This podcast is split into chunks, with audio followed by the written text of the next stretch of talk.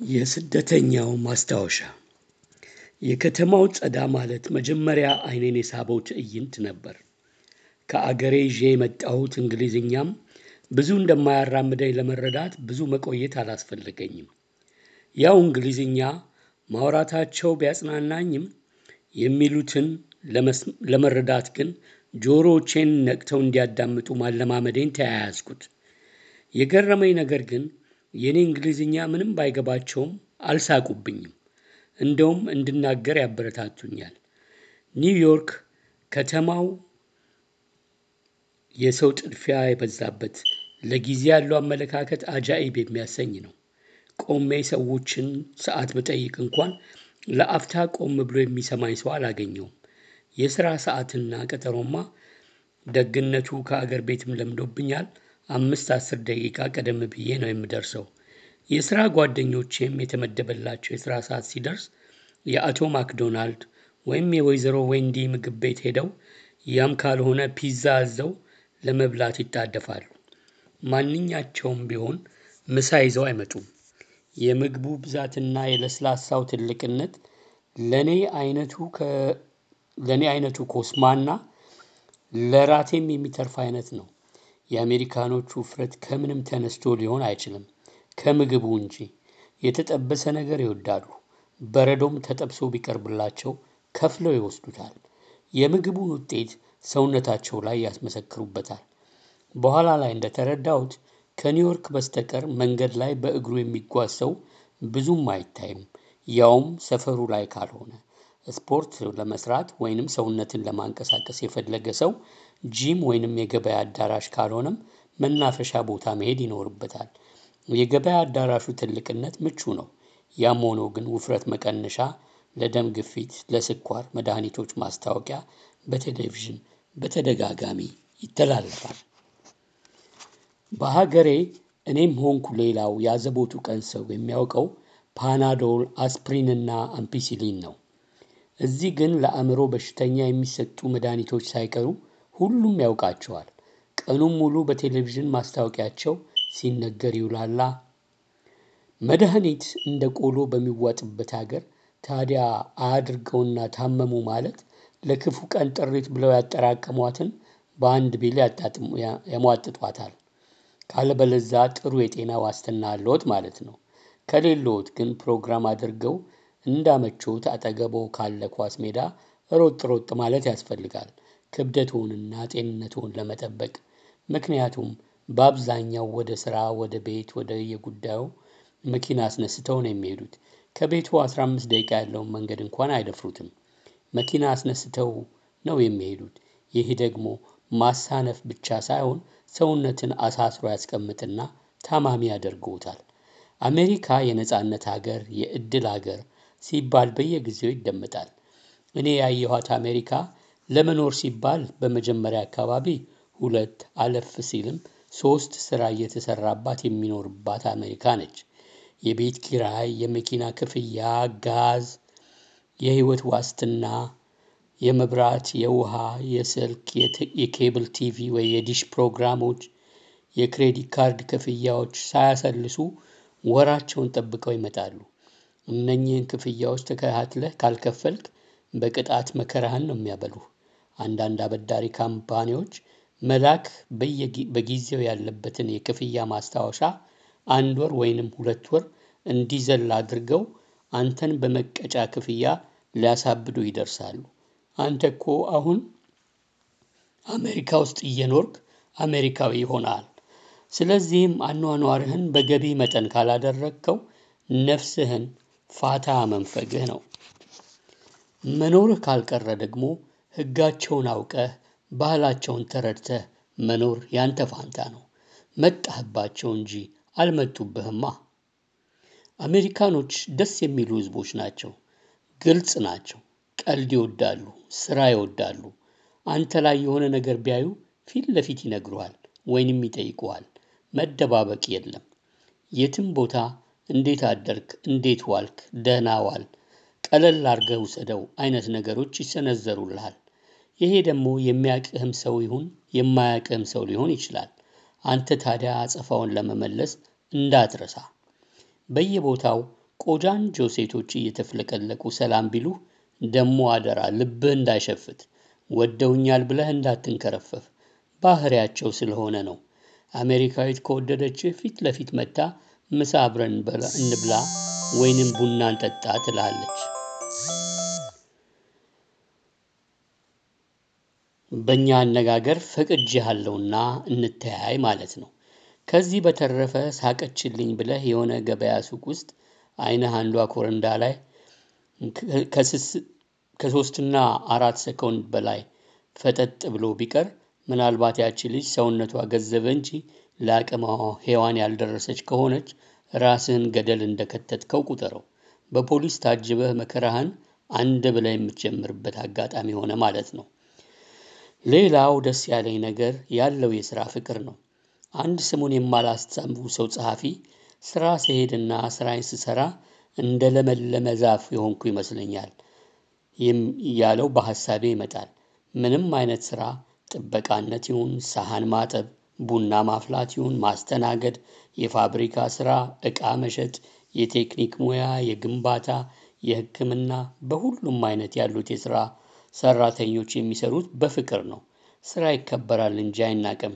ከስራ በኋላ ደግሞ ከስራ ጓደኞችህ ጋር ለመዝናናት ከቻልክ ቀልዱንም ሆነ መዝናናቱን ያውቁበታል። አሜሪካኖቹም ታዲያ ስለራሳቸው ህይወት ይጨነቁ እንጂ በጂኦግራፊ ፔሬድ መፎረፍ የሚወዱ አድርጌ ነበር የምወሰድኳቸው።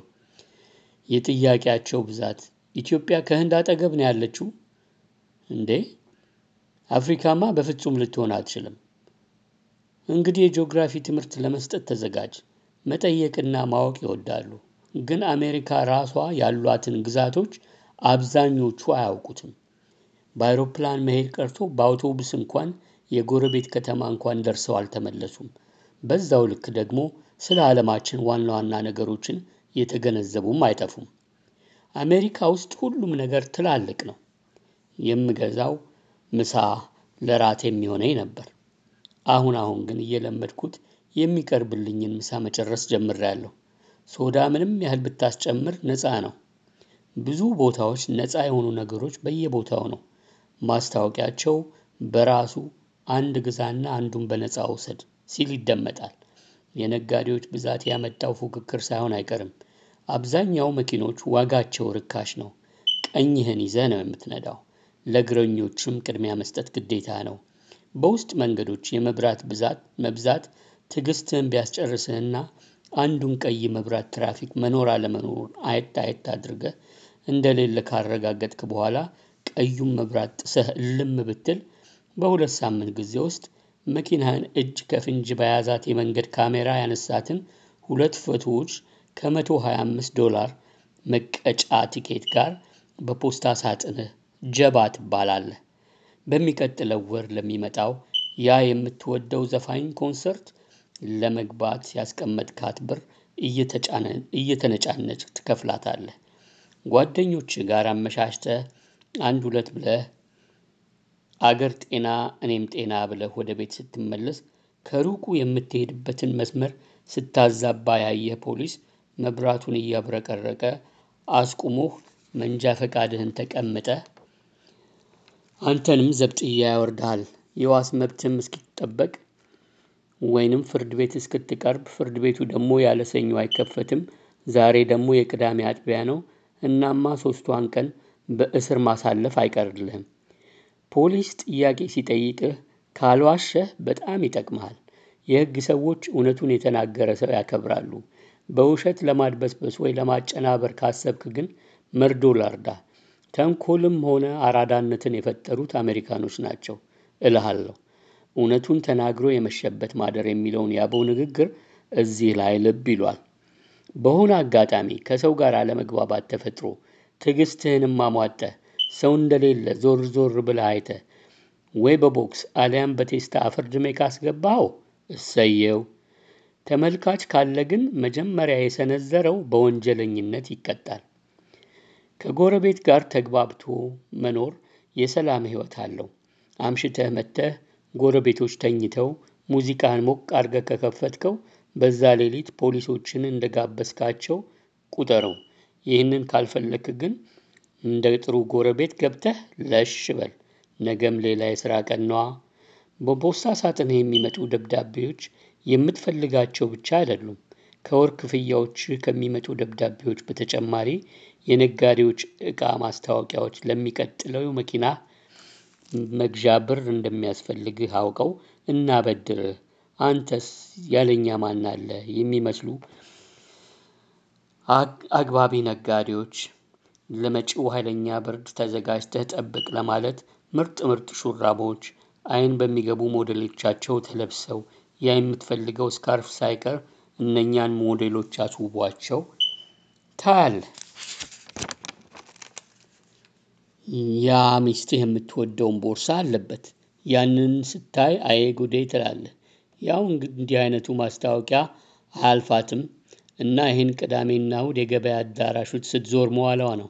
እነሱ እንደሆን የቅናሽ ምክንያት በማድረግ ቀኖቹን የበአል ስም ሰጥተዋቸዋል።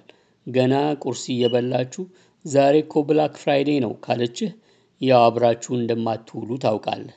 አንተ የገባ አዳራሽ ገብተህ የምትፈልገውን ዕቃ አንስተህ ከፍለህ ውልቅ ነው። ቢበዛ አስር ደቂቃ ነው የሚፈጅብህ። ከዛ በላይ ከቆየ ትማረራለህ። እሷም ይሄን ስለምታውቅ የራስህን ፕሮግራም አውጣ ማለቷ እንደሆነ ይገባሃል። እነሱ እንደሆኑ ገበያቸውን የሞሉት በምርጫ እንድትናውዝ ለአንድ አይነት ዕቃ አስር የተለያየ አድርገው ይሰሩታል። ከዳቦ አቅም በአንድ ግሮሰሪ ውስጥ ከአምስት አይነት በላይ ዳቦ ታገኛለህ። መርጦ መግዛቱ እንግዲህ ያንተ ስራ ነው። የመለኪያ መስፈርታቸው ኪሎ ሜትሩን ማይል፣ ኪሎግራሙን ፓውንድ፣ ሊትሩን ጋለን በማለት የ metric system ኡ ተቀይረውታል። ስጋ ቤት ሄደህ አንድ ኪሎ ስጋ ቁረጥልኝ ብትል የአበሻ ልኳንዳ ቤት ካልሆነ በቀር ትጠፋፋላችሁ። የእኛ ሰው በአብዛኛው በታክሲ ስራ ላይ ተሰማርቷል። እስቲ ደግሞ የቀረውን ሌላ ጊዜ አንድ ሁለት እላችኋለሁ። ለዛሬው ሰላም።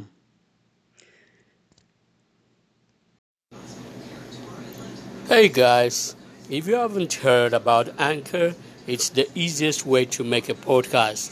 Let me explain. One, it's free.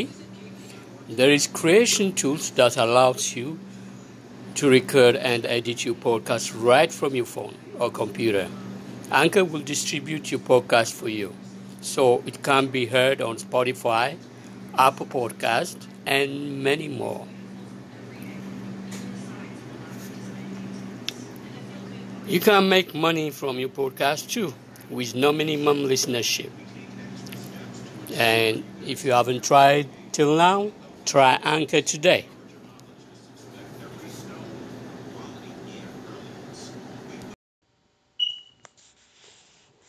ዛሬ ደግሞ ክፍል ሁለትን ይዘን ቀርበናል። የስደተኛው ማስታወሻ ክፍል ሁለት ይቀጥላል። የእኛ ሰው በአብዛኛው በታክሲ ስራ ላይ ተሰማርቷል። ቻይኖች በምግብና በጅምላ ሽያጭ፣ ህንዶች ደግሞ የቤንዚን ማደያዎችና ሞቴሎች፣ ሜክሲካኖች ደግሞ ቁሌት እንኳን ሳይቀር የሚሸጥባቸው ግሮሰሪዎችና የግንባታ ስራ ላይ ይሳተፋሉ። ዓላማና ህልም አለኝ በርትቼ አሳካዋለሁ የምትል ከሆነ አሜሪካንን የመሰለ ቦታ አታገኝም። ለዚህም ነው አሜሪካ የነጻነትና የእድል ሀገር ናት የሚባለው። ይህ የንግግር ነጻነት ሰዎች አላግባብ ሲጠቀሙበት ይስተዋላል። አላዋቂ ሳሚ እንዲሉ ሰውን መዝለፊያና ማንቋሸሻ ይሆናል አንዳንዴ። ሌላው ቀርቶ ሰዎች ተሰባስበው አገራቸው ውስጥ የጎደለውን ፍትህ ለማስተጋባት ሰላማዊ ሰልፍ ያደርጋሉ። አሜሪካ ለእነሱ ሀገር እንደ ቤተሰብ ጣልቃ ገብተው የሚያስተካክሉ ይመስል ፌስቡክን ስናፕቻትንና ዋትሳፕን የፈጠሩ ቢሆንም አብዛኛው አሜሪካዊ የ text ተጠቃሚ ነው። አሁን በዚህ ሰሞን ጆርጂያ ውስጥ መኪና እየነዳ ስልክ ይዞ የተገኘ ይቀጣል፣ ድርጊቱን ከደገመው እስር ቤት ይገባል የሚለው ሕግ ተደነገገ እንጂ እስካሁን የደረሰው ጥፋት አላንስ ብሎ የበለጠ ጉዳት ይኖር ነበር። በአውቶቡስና በባቡር ወይንም በታክሲ እየሄዱ በስልክ ላይ ሙጥኝ ማለት ከተለመደ ቆይቷል። ከስልክ በፊት የዕለቱ ጋዜጣ፣ መጽሐፍ፣ ሙዚቃ ወይም ሬዲዮ ጆሮ ላይ ሰክቶ መሄድ ነበር። አሁን ግን ያ ዘመን ድሮ የሆነ ያህል ይሰማኛል። አንድ የሥራ ባልደረባችሁ ስልኳን ረስታ ከሆነ የምትሰሩበት አካባቢ ምን አይነት ድራማ እንደምትሰራ አስቡት። በዛ ላይ ትንሽ ሞልቀቅ የሚል አነጋገር ያላት ቢሆን ያለ ስልክ የትም ቦታ መሄድ አስቸጋሪ ሆኗል። በእርግጥም ሰውም ወደ ራሱ መልሶታል። ማንበብ የማይወደውም በዚህ አጋጣሚ ትንሽ ትንሽም ቢሆን ማንበብ ጀምሯል። ሕፃናት ግን ከቤተሰብ ጋር የሚያሳልፉት ጊዜ እየቀነሰባቸው ነው። ወላጆች የስልክና የጨዋታ ጊዜን ከአሁኑ መስመር ሊያስይዙት ይገባል። አሜሪካ ውስጥ ግራ የሚያጋቡ ነገሮች ያጋጥማሉ። ጥሩ ልብስ ለብሶ ክራቫቱን አርጎ በረዶው ከሱቅ ደጃፍ ላይ በአካፋ ሲዝቅ መስታወት ሲያጸዳ አካባቢውን ሲጠርግ ልታዩት ትችላላችሁ። በሌላው በኩል ጂንሱንና ቲሸርቱን አድርጎ ደግሞ ቆንጆ ቢሮ ውስጥ በወንበሩ ላይ እየተሽከረከረ አንዴ በስልክ ደግሞ በኮምፒውተር እየነካካ የትልቅ company ኃላፊነት ተሰጥቶት ስራውን ሲያቀላጥፍ ሊታዘቡ ይችላሉ። ቡና ቤት ገብተው barista ዋን የኔም ቤት ወንድም ከሆነ ጌታው በማለት ሊጠሯቸው ይችላሉ። ሰር እና ማዳምን በመተካት ነገር ግን የመስሪያ ቤት ትልቁን አለቃ ሰር ቢሉት ግን ይገረመማሉ። አሜሪካ ውስጥ ጌታውና እመቤት የሚባሉ አገላለጾች ተቀባይነት የላቸውም ማለት እንችላለን። በመጀመሪያ ስም ያለምንም ቅጥያ መጥራት ተገቢ ነው። አዲስ ለመጣ ሰው ይህ ሁኔታ ቢያስቸግርም መላመዱ ግን አይቀሬ ነው። አሜሪካኖች አቤት የቤት እንስሳቸውን ውሻና ድመቶቻቸውን ሲወዱ ለጉድ ነው። ከስራ እንደተመለሱ ውሻቸውን ለማናፈስ ይወጣሉ። መጥረጊያና አነስ ያለ የቆሻሻ መያዣ እየያዙ ውሻቸው ሲጸዳዳ ለማንሳት ይሄ በሌሎች ብዙ ሀገራት አልተለመደም ወይንም ግድ የለሽ ሆነውበታል። የምግብ ግሮሰሪ ገብተው አንዱን ረጅም ተርታ የሚይዘው የውሻና የድመት ምግብ ነው። የበሬ የበግ የዶሮ በአይነት በአይነቱ ተደርድሮ ታገኛላችሁ። ፋርማሲ ውስጥም የውሻና የድመት በሽታ ፈውስ የሚሆኑ መድኃኒቶች ቦታ ተሰጥቷቸው ይሸጣሉ። ልብሶችም ሆነ መታጠቢያ ሻምፑ አላቸው። ፀጉራቸውን የሚስተካከሉበት አስተካካይ ቤትም አለ። ብቻ ምን አለፋህ ምችት ብሏቸው ነው የሚኖሩት። የቁንጅና ውድድርና የውበት ሰልፍ ሁሉ ቀን ተሰይሞላቸው ይካሄዳል። እንደገና መወለድ ቢኖር ምነው የአሜሪካን ውሻ ሆኜ ብፈጠር ብለህ ካሰብክ አልፈርድብህም። እንደ አንድ የቤተሰብ አባል እንደሆኑ አድርገው ይንከባከቧቸዋል። ትንሽ እንኳን ፀባያቸው ከተቀየረ ሐኪማቸው ጋር ይወስዷቸዋል። የስነ ልቡና አማካሪ ሁሉ ይኖራቸዋል። ውሻው ያለበትን የስነ ልቡና ሁኔታ ከአማካሪው ይረዳሉ። መጀመሪያ የመጣሁት ኒውዮርክ ነበር። ያልጠበቅኩት ነገር አገሩ አረንጓዴ መሆኑ ነው። በፊልም ሲታይ ቅልጥ ያለ ከተማ ስለሆነም ይሆናል። በተቃራኒው አረንጓዴ ለምለም ቦታዎች ሳይ ደንገጥ ያልኩት። በከተማውም እብድ ወይም ራሳቸውን የሳቱና ቤት አልባ ሰዎች መብዛታቸውም ሌላው ያስገረመኝ ጉዳይ ነው። ዶክተሮች፣ ጠበቆች፣ ተማሪ፣ የመንግስት ሰራተኛውም ሆነ ስራ ፈላጊው በከተማ ባቡሮች እየተገፋፉ ወደሚሄዱበት ይሄዳሉ። ከተማው ጫጫታ የበዛበት ሲሆን የሰው ችኮላ አጃይብ ያሰኛል። አቅጣጫ ለመጠቆም ቢረዶት በማለት ሰዎች አስቁመው መጠየቅ ቢፈልጉ እንኳን ለመቆም አይደለም ፍጥነታቸውን ሳይቀንሱና ከቁብም ሳይቆጥሮት አልፈውት ይሄዳሉ። ይህንን የሚያደርጉት ለእርስዎ ብቻ ሳይሆን ለማንም ቢሆን ነው። ያደርጉታል ለማንም። ለዛሬ እዚህ ላይ ቆም እናድርግና የሚቀጥለውን ደግሞ በሌላ ጊዜ እንቀጥለዋለን። መልካም ሳምንት። አንዳንዴ እድሎ ቀንቶ አቅጣጫውን ለማሳየት የሚቸገር ሊያገኙ ይችላሉ። የኒውዮርከር ፊት አይፈታም። ፈገግ ብሎ የሚሄድ ሰው ብዙም አይታይም። ምናልባት እንደ እርስዎ ቱሪስት ካልሆነ በቀር የከተማው ጫጫታ ከፍጥነቱ ጋር ተደምሮ በመንገድ ላይ እንኳን ኒውዮርከሩ ከራሱ የሚያዳምጠው ወይም የሚያነበው ነገር ላይ ትኩረቱን አድርጎ ትንሽ እፎይታን ለነፍሱ ሊቸራት ያሰበ ይመስላል። ጨጉርህን አንጨፍረ ብትሄድ ልብስህን አዛንፈ ብትለብሰው የጫማ ማሰሪያ ቢፈታ ማንም ሰው ዞር ብሎ አያይህም። ሁሉም በራሱ ሕይወት ተጠምዷላ። ለአንተ ጊዜ ባይኖራቸው አይግረምህ። የኒውዮርክ ከተማ ደስ የሚለው ነገር ከዓለም ሀገራት ተውጣጥተው የሚኖሩባት ከተማ ነች የምትመስለው ድብልቅልቅ ያለች ማለት።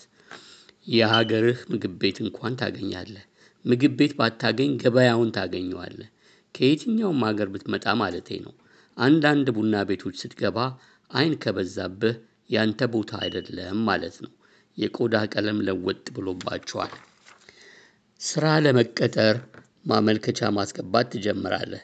የእንግሊዝኛ አነጋገር ዘዬህ ያለው ቅላጼ ከኒውዮርካዊ በጣም የራቀ መሆኑ ያስታውቃል። አንድ አምስት አስር ሃያ ቦታ ታመለክታለህ። ለኢንተርቪው እንኳን የሚጠራህ የለም። ተስፋ ለመቁረጥ ትንሽ ሲቀርህ ሞባይል ገና አልያዝክም የቤት ስልክ ላይ መልእክት ታገኛለህ። በደስታ አንድ ሁለት የዘለህ ወንዳታ እያልክ እጅህን ካወናጨፍክ በኋላ ምን ይጠይቁኝ ይሆን ብለህ ታስባለህ። ለአሜሪካ አዲስ ነህ። ገና ብርና ሳንቲሙን አልለየኸውም። ያመለከትክበት company ራሱ ከስሙ በስተቀር የምታውቀው ነገር የለም። ግራ ይገባሃል። አሁን ኮምፒውተር ጋር ሄደህ ጉግል ታደርጋለህ። የ company ውን ስም እድሜ ለጉግል ፈጣሪ ለቢል ጌትስ እና ጓደኞቹ በሙሉ company ውን የምታየው screen ላይ አምጥቶ ቁጭ ያደርግልሃል። ምስጋና ይግባቸው።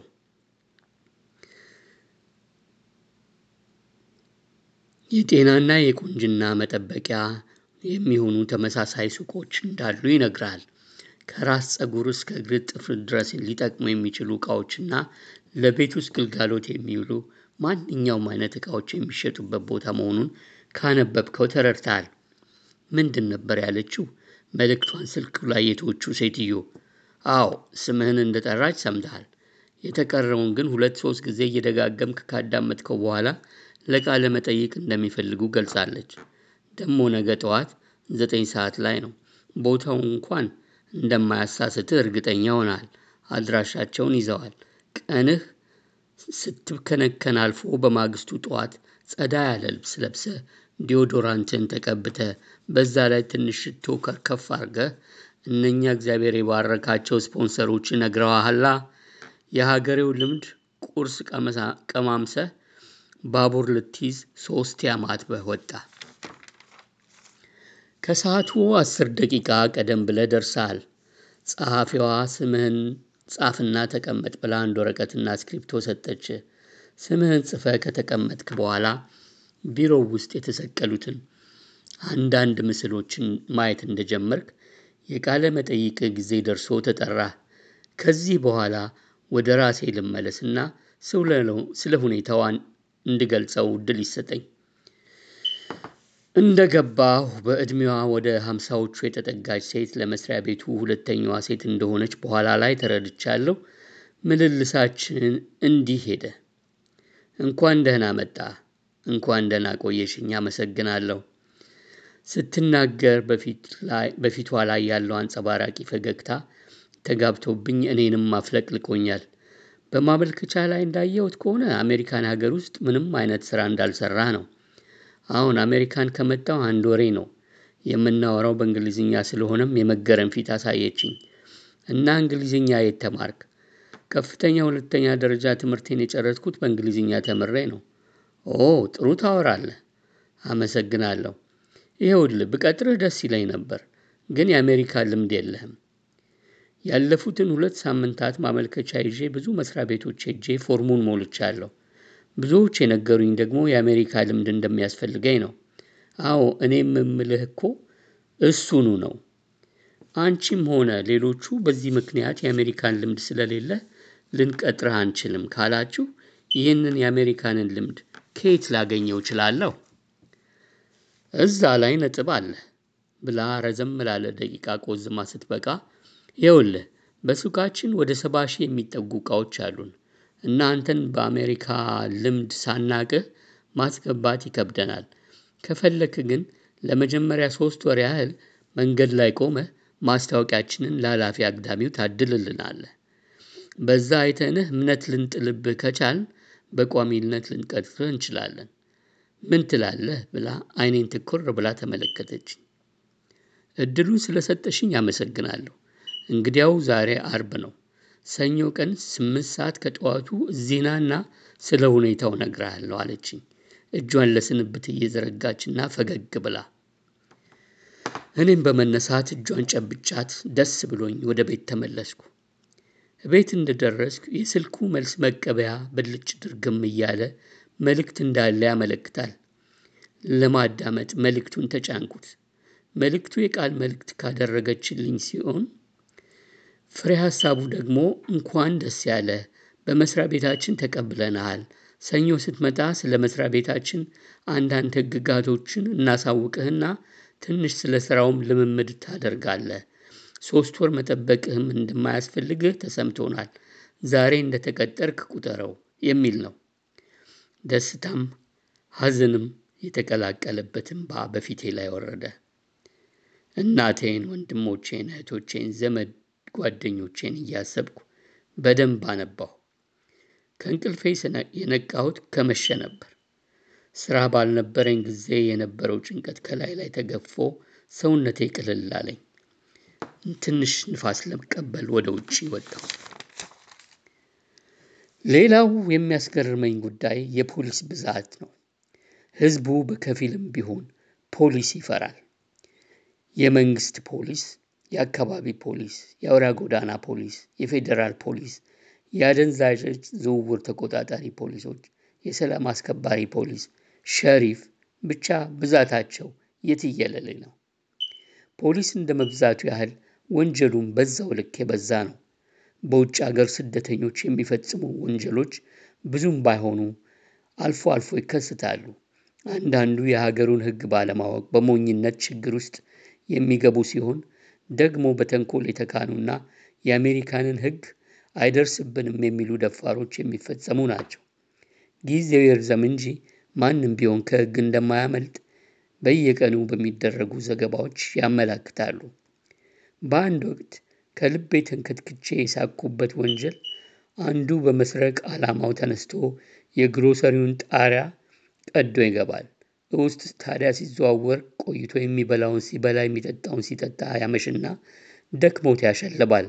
ጠዋት ከእንቅልፉ የቀሰቀሱት ታዲያ ፖሊሶችና የግሮሰሪው ሰራተኞች ናቸው። እቃ አንስቶ ከሚሮጠው ሌላ ጀምሮ በኮምፒውተሩ ላይ ተቀምጦ ከሩቁ የሰውን የባንክ account ባዶ የሚያደርገው አይን አውጣ ቀማኛ ድረስ አለ። ከዛው ጋር ተያይዞ ልጁን የሚያበላው ዳቦም ሆነ የሚያጠጣው ወተት ስለሌለው ለልጁ ሲል የሚሰርቅም አልፎ አልፎ ይታያል። አራት ህፃን ልጆቿን ይዛ ስርቆት አለማምዳቸው በሱፐር ማርኬት ውስጥ የምታሰማራ እናትም አለች። ሌላው ደግሞ በክረምት ወራት ከክረምት ወራት በቀር ሌሎቹን ህግ አክባሪ ሆኖ ይቆይና ልክ የበረዶው ወራት ሊጀምር ሲል ሆነ ብሎ ቀለል ያለ ወንጀል ይሰራና አውቆ በፖሊስ ይያዛል። እስር ቤት የሞቀ ምግብና መጠለያ አግኝቶ ይህን የመጣውን አስፈሪ የበረዶ ጊዜ አለፈው ማለት አይደል? እስቲ ደግሞ ከዚህ የቀረውን በሌላ ጊዜ አጫውታችኋለሁ። መልካም